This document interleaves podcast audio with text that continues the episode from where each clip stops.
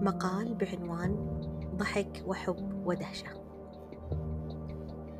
العمر العطاء الاندهاش الحب. لا يقتصر أبدا البتة على سن معين أو عمر محدد. أعتقد أن فرضية أن الحياة ستنتهي في الأربعين أو الخمسين أو حتى الستين هي وهم كبير وتفكير قديم. فالكثير من الأمور اختلفت فلم يعد يقتصر أن فترة الشباب هي فترة الفرص أو الاستمتاع فقط. وبعدها يندثر الإنسان وينسحق فالحياة ليست صالة سينما أو حفل. لا يتم دخوله إلا تحت شروط معينة ولسن أو عمر معين. وحتى لفئة محددة من الناس. الحياة أجمل وأشمل.